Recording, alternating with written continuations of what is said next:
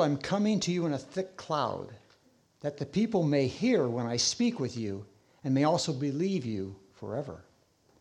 When Moses told the words of, the people to the Lord, the Lord said to Moses, Go to the people and consecrate them today and tomorrow, and let them wash their garments, and be ready for the third day. And on the third day, the Lord will come down on Mount Sinai in the sight of all the people. You shall set limits for the people all around, saying, Take care not to go into the mountain or even touch the edge of it. Whoever touches the mountain shall be put to death. No hand shall touch him, but he shall be stoned or shot. Whether beast or man, he shall not live. When the trumpet sounds a long blast, they shall come up to the mountain. So Moses went down from the mountain to the people and consecrated the people, and they washed their garments. And he said to the people, Be ready for the third day. Do not go near a woman. On the morning of the third day, there were thunders and lightnings and a thick cloud in the mountain, and a very loud trumpet blast, so that all the people in the camp trembled. Then Moses brought the people out of the camp to meet God, and they took their stand at the foot of the mountain. Now, Mount Sinai was wrapped in smoke because the Lord had descended on it in fire. The smoke of it went up like a, the smoke of a kiln, and the whole mountain trembled greatly. And as the sound of the trumpet grew louder and louder, Moses spoke, and God answered him in thunder. The Lord came down on Mount Sinai to the top of the mountain, and the Lord called Moses to the top of the mountain, and Moses went up. Now, when all the people saw the thunder and the flashes of lightning and the sound of the trumpet and the mountain smoking, the people were afraid and trembled, and they stood afar off. And they said to Moses, You speak to us and we'll listen. But don't let God speak to us lest we die. Moses said to the people, Do not fear, for God has come to test you, that the fear of him may be before you, that you may not sin. The people stood far off, while Moses drew near to the thick darkness where God was. Let's pray.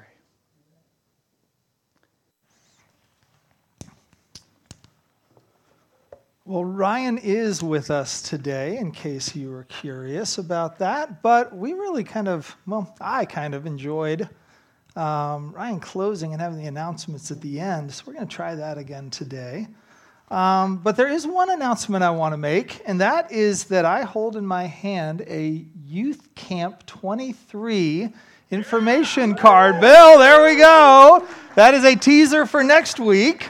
We'll be, uh, we'll be watching a trailer if somebody uh, makes the trailer.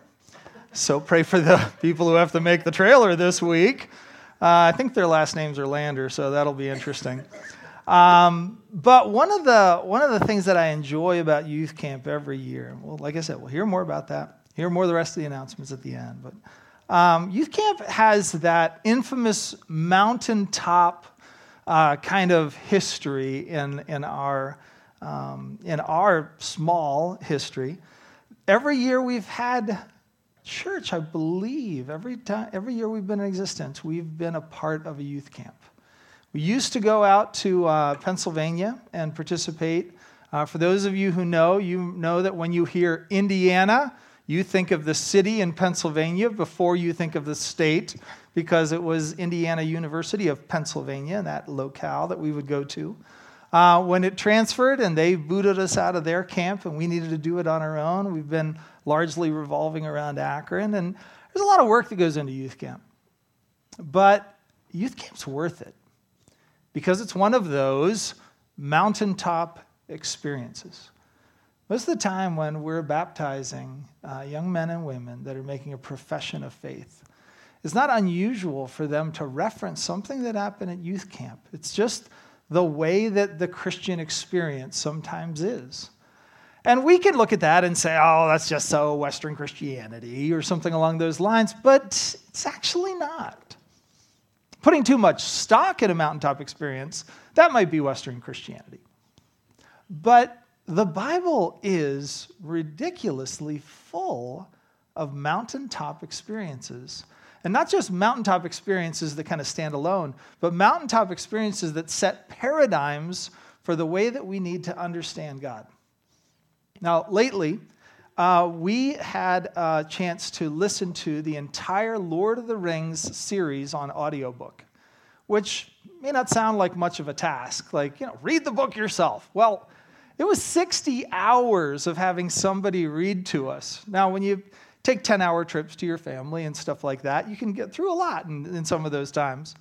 But it was really interesting to just have the story told to us slowly to realize the stuff that maybe not have made it into the movies, but was a part of the original story, the original tale being told.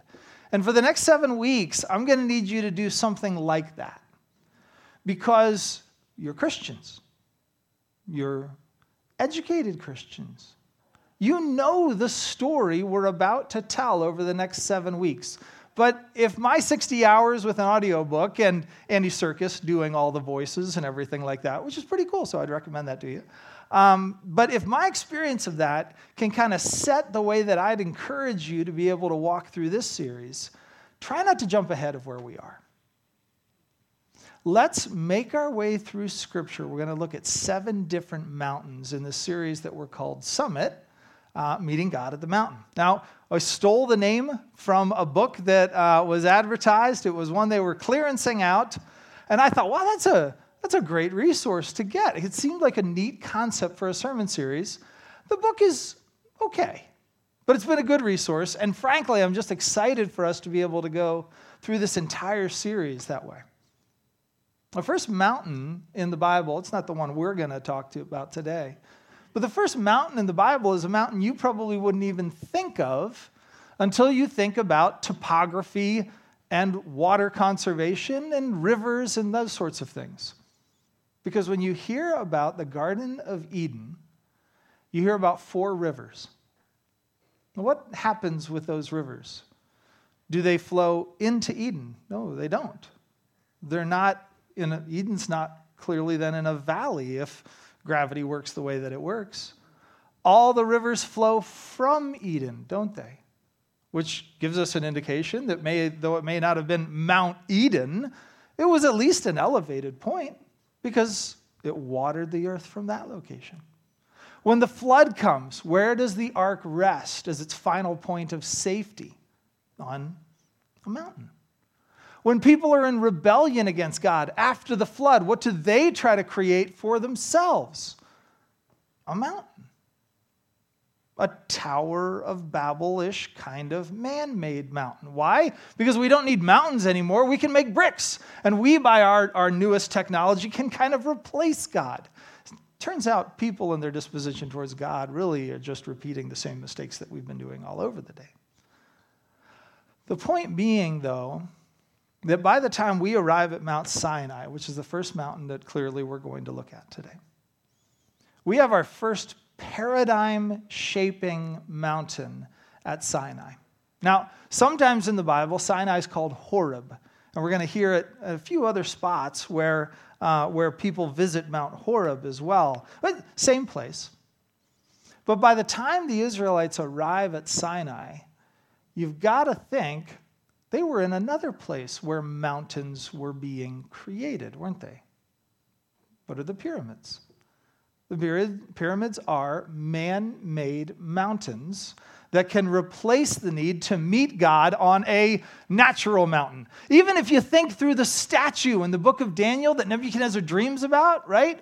This statue represents what? Hand hewn kingdoms of various strengths and, and, and aspects of beauty and glory. And what destroys it at the end? Something that rolls down from a mountain. Mountains have this capacity in the way that God tells his story to reshape the way we think about God. And if there was anybody ever that needed their idea of God reshaped, it was those that had been slaves whose parents had been slaves, whose grandparents and great grandparents had been slaves. For 400 years, God was shaped by man made mountains in Egypt, by idols, by various gods that made up the Egyptian deity. And so everything that you wanted or wanted to avoid was attributed to a god. And the Israelites had that mindset. Moses, in fact, in order to be able to meet God, needs to go away from Egypt. And then when the Israelites are finally freed, where does God lead them? To his mountain, to Sinai, to Mount Horeb, to the mountain of God. And what Brad read for us is really, and this is where I would just encourage you try not to jump ahead in the tale. You know the way that this paradigm gets refined in Scripture. But let's just join the Israelites in the beginning. People who don't know God, people who think about regional power and diversified power accumulated together in the might of Egypt, where the might of Egypt represents the might of the Egyptian Godhead. They're now coming to one God who destroyed all of their gods in Egypt and has now brought them to the place of his great power. Or at least, if you're a slave, you're thinking this is the place of his great power. But already in coming, it seems odd because Egypt is far away. And if God is a regional, local God who has regional and local power, then this is a little bit different because he was clearly powerful in Egypt, but now we've come to a new spot and the Israelites are confused. They're confused because of slavery. They're confused because of the last three months that they've had before they've arrived here, where God has tested them through trial, through need and longing and want, through hunger and thirst and some frustration. Now they've arrived.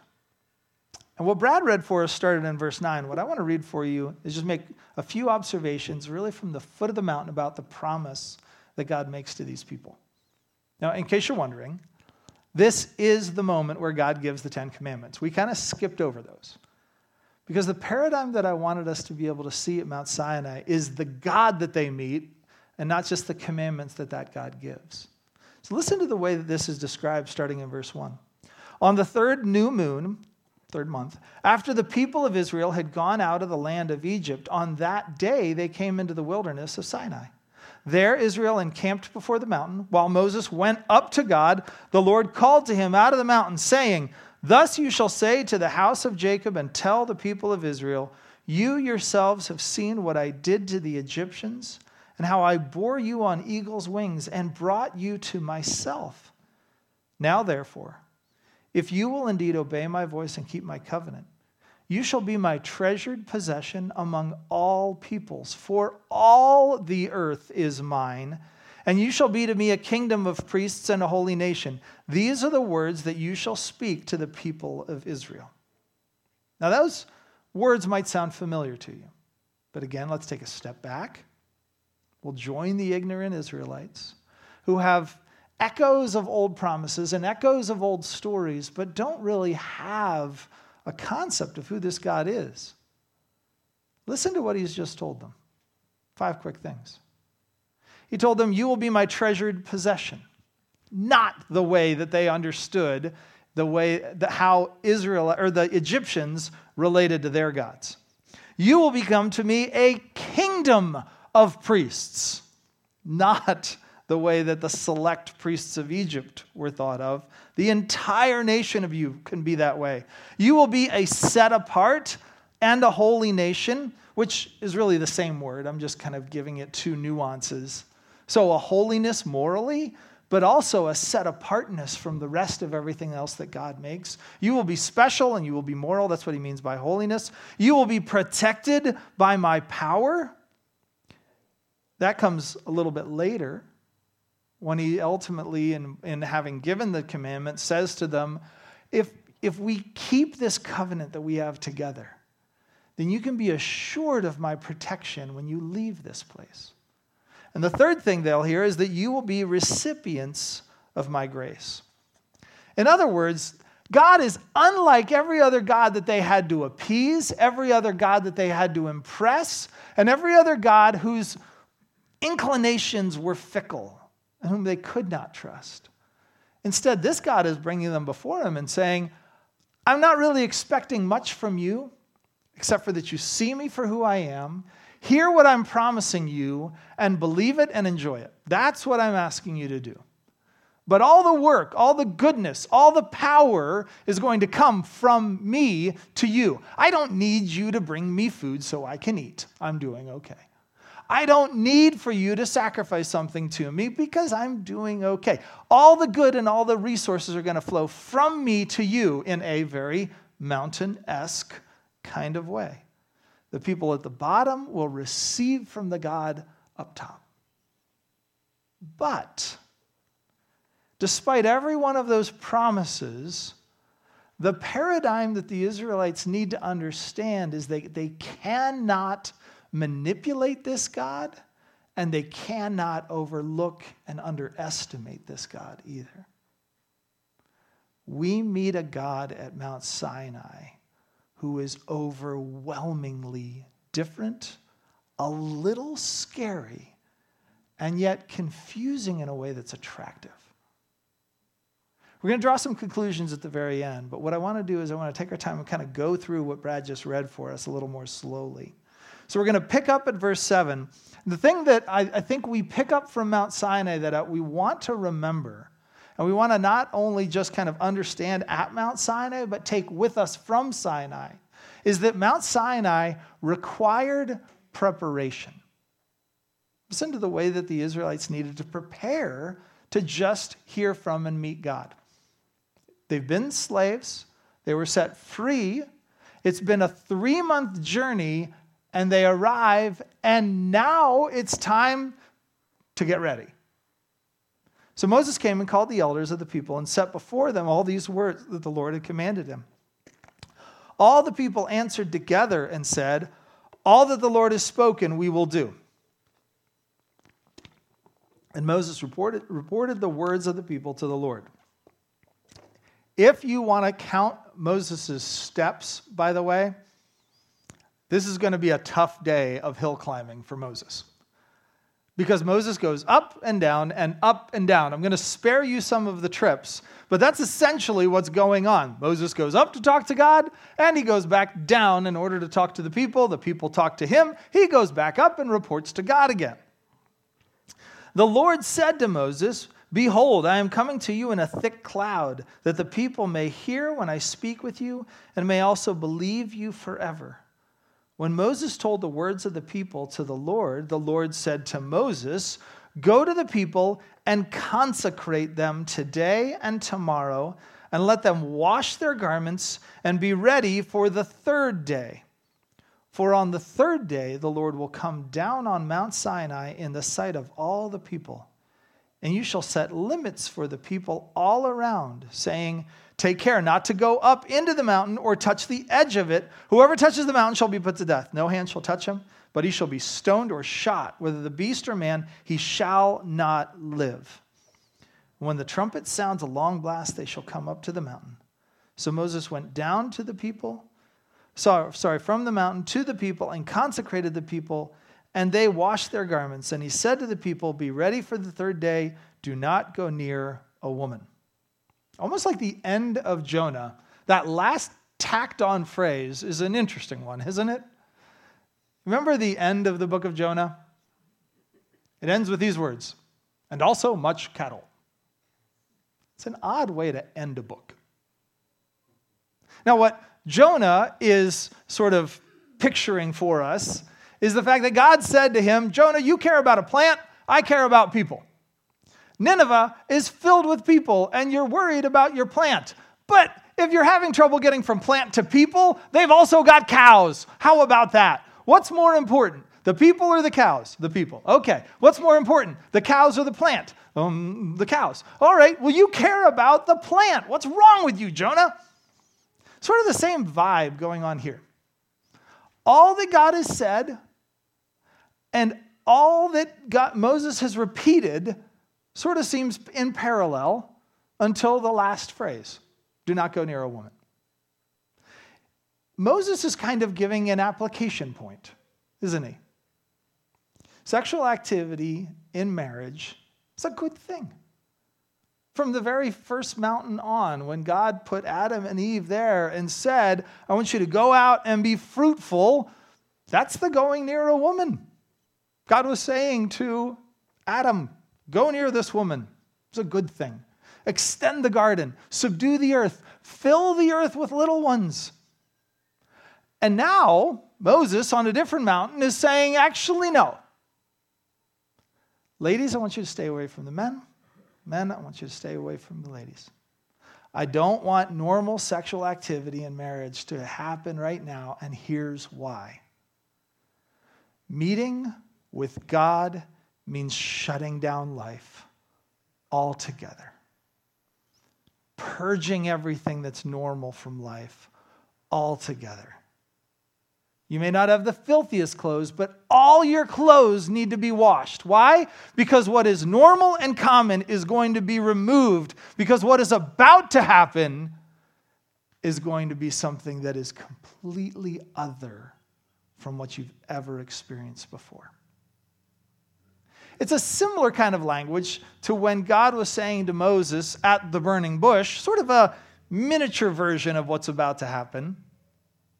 I need you to take the shoes off of your feet. Because this ground that you're on is holy. It radiates out from it a purging of the normal. And so, Mount Sinai, in this sense, through all of those instructions from the ones that God says to Moses and Moses repeats, and to the one that Moses gives a little bit of application point in, life in meeting with God is not like the rest of life. Life in meeting with God is very, very different. Now, again, for a second, stop being educated Christians. Stop the rest of it. Stop going to Hebrews 12. Brian will get there later for us, all right? The end of the series, we're going to get there. But here, what we need to absorb is the question of whether we appreciate what it means to meet with the holy God. Most of the time, because of jobs, because of pleasure, because of comforts, because of the rhythms and routines of our lives, we forget. We forget and there are moments recorded for us in Scripture where people have their eyes opened and they don't forget anymore. Usually that involves somebody meeting an angelic being. Because that angelic being radiates glory from God, and like the moon is carrying some sort of illumination that's not theirs, but it belongs to a different realm. And when they show up, people are just amazed at the way that they kind of gleam and glow, and they realize I'm not meeting somebody normal. In fact, later on, when Moses meets with God, he becomes a moon like that to people. God's not going to give all of that to the Israelites right now. He doesn't open up heaven entirely and give them an angelic vision. He doesn't sort of reveal himself as he is, but he's going to bring them to a mountain and he's about to impress them with something more volcano like than heavenly, but it still requires that the Israelites take a step back from life, purge themselves of everything that sullied them, eliminate from their lives for a season that which is just common and normal, and say, I'm going to meet with God now.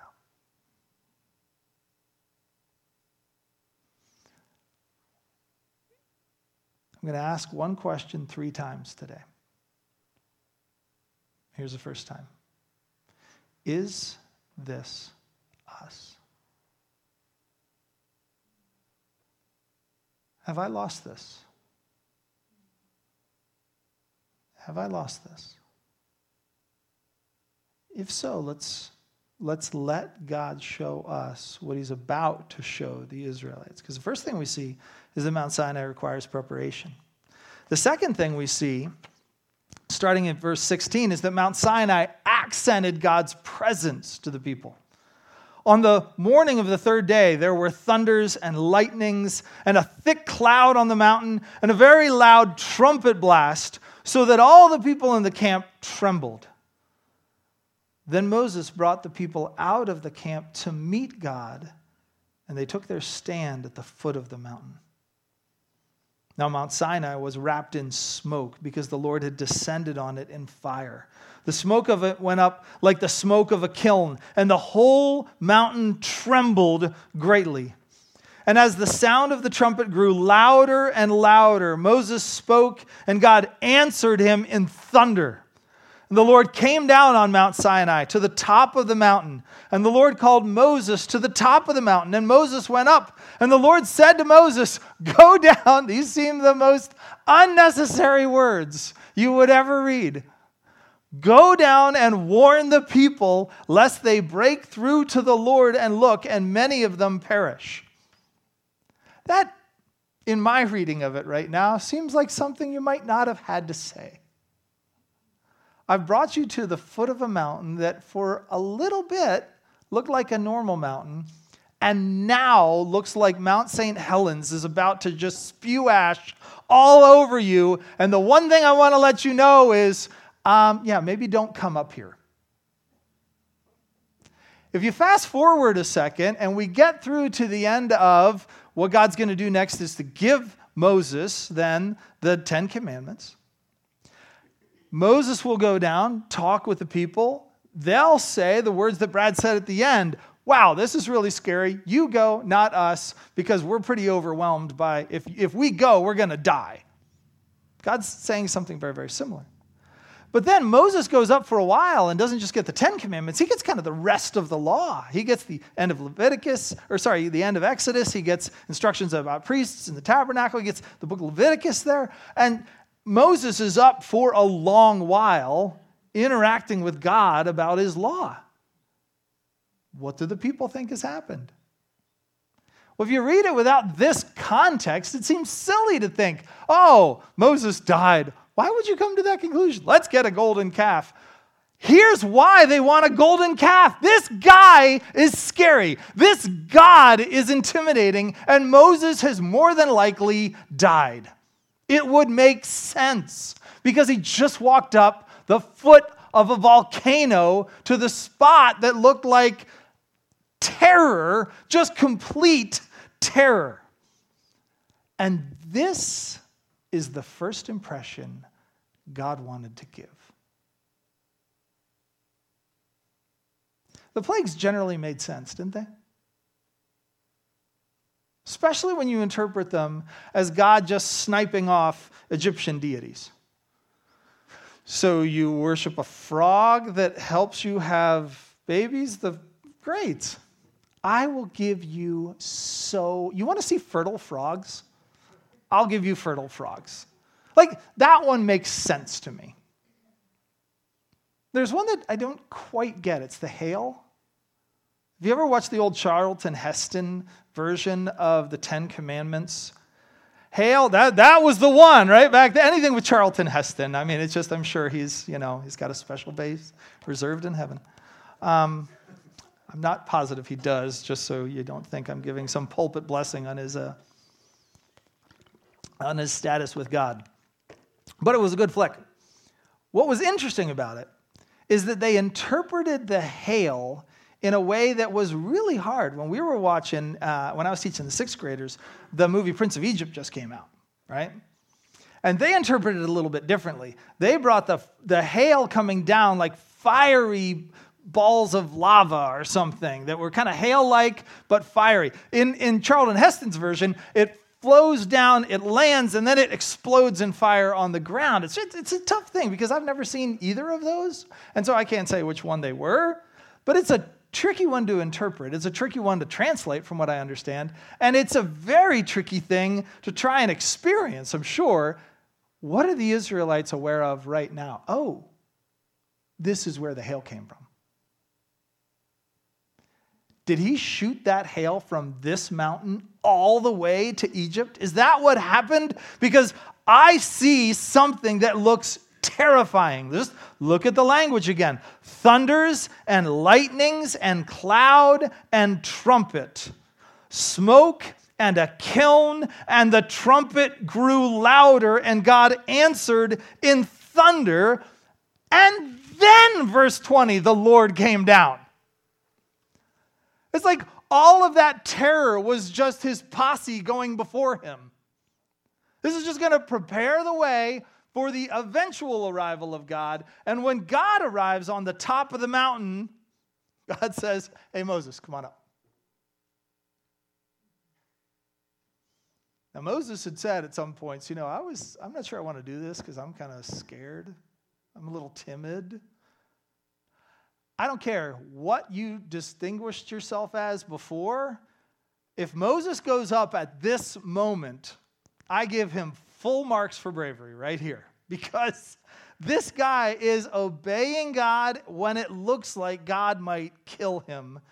And then verse 21 oh, by the way, tell nobody to follow you. Yeah, God, I think we're okay. But he goes back down. What are we understanding here? This God is terrifying. If this is the moment that set paradigms in Scripture, and did you hear them in what Sue read?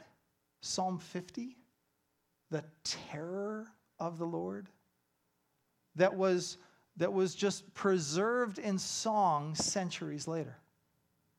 Did you hear the language from Paul in 1 Thessalonians 4? A trumpet blast calling us up to God as He comes down.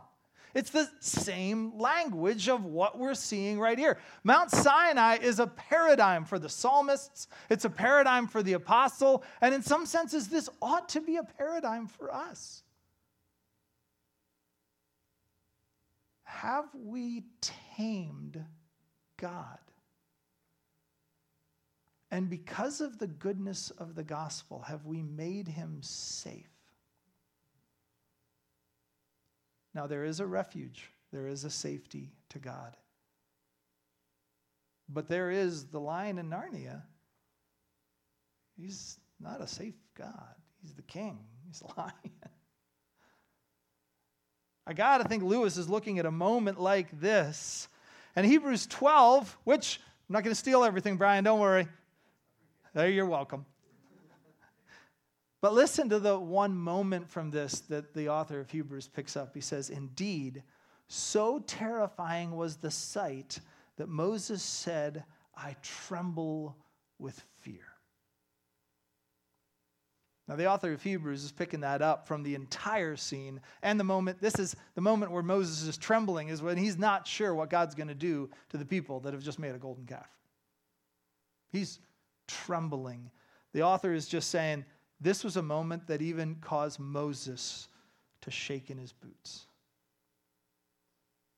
Sinai says, prepare yourself to meet God. And then meet God. Not your God. Not the tame God, not the God whose rough edges you've filed off. Not the God who you've figured out how to conveniently fit into your life so he does your bidding. This God does no one's bidding. This God pleases himself. This God does his own will. This God owns the earth. This God sets the agenda, and you come to him. Same question, second time. Is this us? Have you found a way to make God fit into your comfortable American life? Josiah, when he was taking a class, I can't remember which one it was, some sort of science class. He's a scientist kind of person at school. So he takes all these sciencey classes. And he was having a conversation with his professor one time where he was saying, I'm, I'm a creationist. I don't believe that this stuff has evolved. And it was interesting the way that the, the professor wanted to make some room for Josiah in his very clearly evolutionary based class. Uh, uh, was it the same class where they went down and visited the Creation Museum? Okay, same class. They, they wanted to go down because they wanted to take the whole thing apart and show how stupid it was that people wanted to go down to that. Um, but uh, uh, when, he's, when Josiah's having this conversation with the professor, the professor said, Fine, you can be a creationist as long as what you're just saying is that the Big Bang was God and that's about it. You can be a deist, I guess. But we don't want a God who gets involved in things. We don't want a God to whom we're responsible. We don't want this God. We want the God that I would rather just. Uh, okay, we'll still call that God. He can fit into our class. And when Josiah was telling me the conversation, I was a little offended until I realized just how familiar that, that strategy is. I mean, God can't ask you to get rid of that. God can't ask you to do something different than the way that you feel would make you happy. God can't require things of you, can He? Do you see how easy it is for us to see this God, say, wow, that's quite a picture of God, but I'd rather put that picture in like a closet, shut the door, and if anybody asks, is that God here, then I can say, yes, we can go to the closet, we can see him, but he doesn't deserve to be over our mantle. He doesn't deserve to be in our, our train of thought all the time. That's not the God that we can worship, right? Mount Sinai says, oh, absolutely not. If you're going to come to God, he defines who He is, not you. So Sinai says, prepare. Sinai says, you're, you're coming to the very presence of God. And then lastly, Sinai becomes a biblical prototype. Let's let him get up. Keep that guy safe, Lord, because we're not on like a highway here, so that's interesting. Verse 20, or chapter 20, verse 1. I told you the Ten Commandments. We're not going to look at all of them, but listen to the way that God talks about himself before saying what he wants his people to do. This is the way that Sinai becomes for us a bit of a prototype. And God spoke all these words, saying, I am the Lord your God who brought you out of the land of Egypt, out of the house of slavery. You shall have no other gods before me. What's the prototype that he's setting before him? You, you see me, right? See the picture of what I did over there? And now you've come here. Are you rightly scared? Good. Because this is nothing. If I brought you to heaven, you'd be dead. But if you're rightly scared right now, the thing that I need you to understand is I'm the one who went there, freed you, brought you here. Should you worship anyone but me? No. You shall, verse 4, not make for yourself a carved image or any likeness of anything that is in heaven above or that is in the earth beneath or that is in the water under the earth. You shall not bow to them or serve them, for I, the Lord your God, am a jealous God, visiting iniquity. And he goes on and talks about that, but showing steadfast love to the thousands of those who love me and keep my commandments. Do you hear the prototype just in the first two? I'm God, give me my place. I'm God. Don't make me or compare me so that I seem like something that's common in your life. I'm not a bird. Don't make me a bird. I'm not a fish. Don't make me a fish. I'm not a cow. Don't make me a cow. Nothing up, nothing down, nothing here. I am so different than all of these things that there's just no need for you to be able to mix me up. Don't bow down. Don't serve these other things because my jealousy works both ways. I'm jealously loyal. And I am jealously, jealously difficult to walk away from. This is how God wants to set up prototypes for us to be able to relate to Him. Again, we may look, we sing of grace, we celebrate forgiveness. But does God ever back away from either of these two statements? Does Jesus ever come and say, really, the big thing is to be kind? The, the big thing that we need to do is just make a lot of room for everybody here at the foot of the mountain. You know, so if some of them need to come up halfway, let's just take down the fences and stuff like that. It'll be all right. No, that, that's not the paradigm he sets up. If you're going to worship me like I'm something else, you're not worshiping me. And if you're going to put me up so that something else is my peer, you're not worshiping me. The paradigm then, after all of that happens, and, and Moses brings down the, the commandments that he's just heard from the Lord, verse 18, this is the last part of what Brad read. Now, when all the people saw the thunder and the flashes of lightning and the sound of the trumpet and the mountain smoking, the people were afraid and trembled, and they stood far off and said to Moses, You speak to us, and we'll listen, but do not let God speak to us, lest we die. And Moses said to the people, Do not fear, for the Lord has come to test you, that the fear of him may be before you, that you may not sin. The fear of the Lord is the beginning, Proverbs says, of wisdom. But wisdom, according to the book of Proverbs, is not simply knowing more, not memorizing pithy statements. Wisdom is taking the way that God has shaped your mind so that your behavior is in, is in just complete unity with what God has said about himself. Wisdom is living out what we know to be true. And where does the book of Proverbs say that it begins? By fearing God. Exactly the point Moses is making right here. So that you don't become a fool and run away in your sin, the Lord wants to set this moment in your psyche. He wants to burn this into you so that you remember this God is worthy of your fear. He is worthy of your awe and your respect in the way that nothing else in this world is. And this is the one spot the people get right. We can't live before this God. We can't. You have said it plenty of times. God has said it plenty of times. None of us can ascend the hill of the Lord and be with you. So we need someone to go for us. We need someone who comes down from the mountain and then goes up the mountain for us. And Moses was a prototype, but he wasn't the product.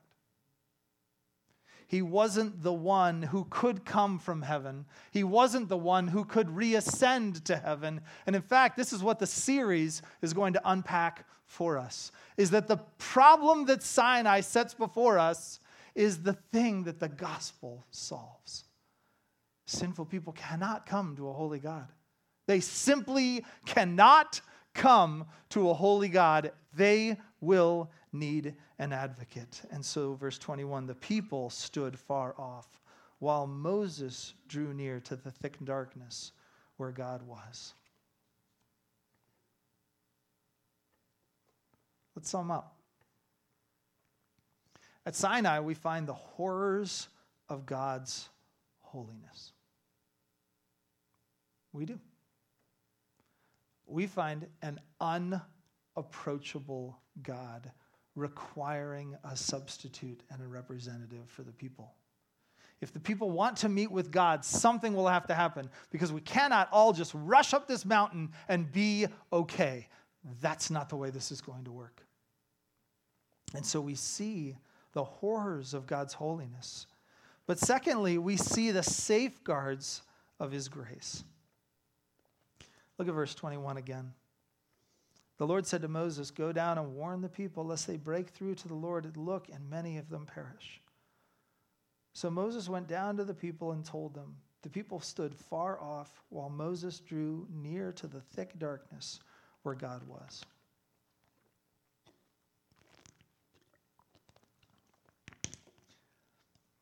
If you wanted to summarize the Ten Commandments, it'd be difficult to do it better than what Jesus did love God, love others.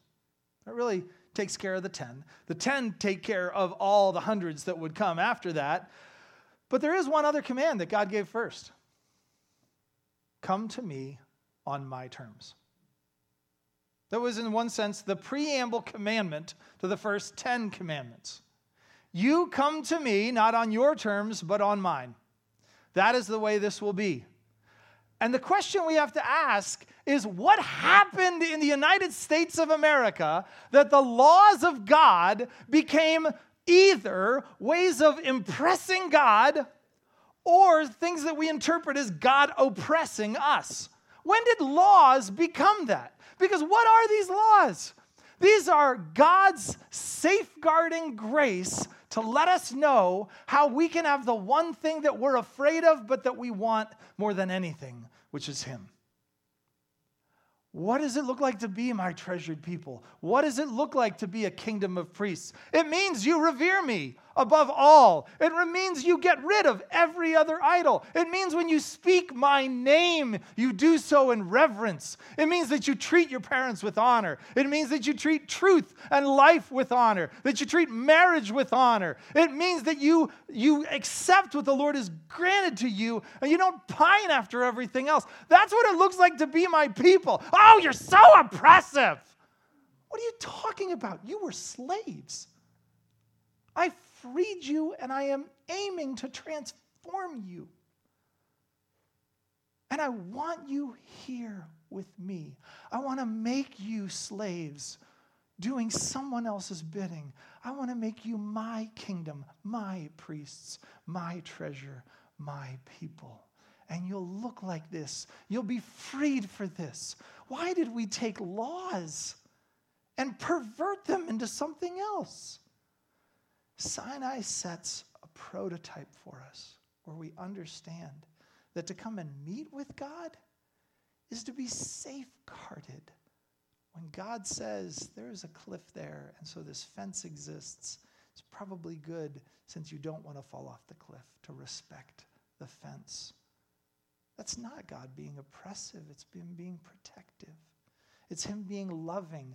But what it isn't is a way of the people then coming back and saying, God, when you see my holiness, I did six out of 10 pretty well. Are you impressed by me? We have to come back to Sinai and say, wait, are you at the peak of the mountain or at the foot of it? Because you got to understand yourself rightly. God is trying to reshape you into who He is, not to be impressed by who you are. So we find the horrors of God's holiness, but we also find the safeguards of his grace. And lastly, we find our amazement at this invitation. I, the Lord your God, am a jealous God.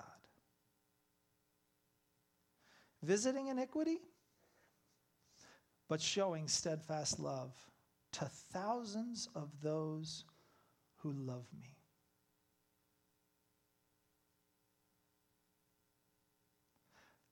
What does it mean to love God? It certainly has components of obedience, doesn't it? But there's a quote I want to end with that John Piper, um, he crafted this.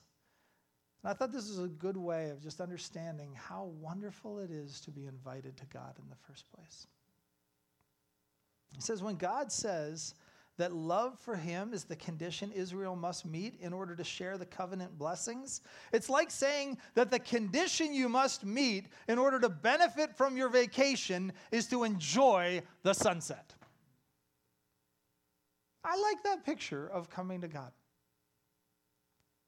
Every other god in Egypt required some sort of weird trickery, some sort of man made mountain, some sort of effort on the part of the Egyptian royalty and priesthood in order to impress the people at least a little bit. God requires none of that. He's just impressive. He's just the Grand Canyon of deities. He's just the best sunset of deities and what it means for former slaves of sin to come to this God is that the one requirement is that we see him and love him. Is this us? Let's pray. Father, we are grateful for the fact that you, a holy God, have brought us. You've brought us here once again to take our place at the foot of the mountain with the slaves. And to realize you don't want us to be slaves anymore. And so we pray, Father, don't let us lose this mountain when we move to the next one. Don't let us forget the horrors and the amazement. Don't let us forget your jealous love for us. Don't let us forget who you intend to transform us into. Thank you for this moment on this mountain. In Jesus' name, amen. Let's stand and let's worship a holy God.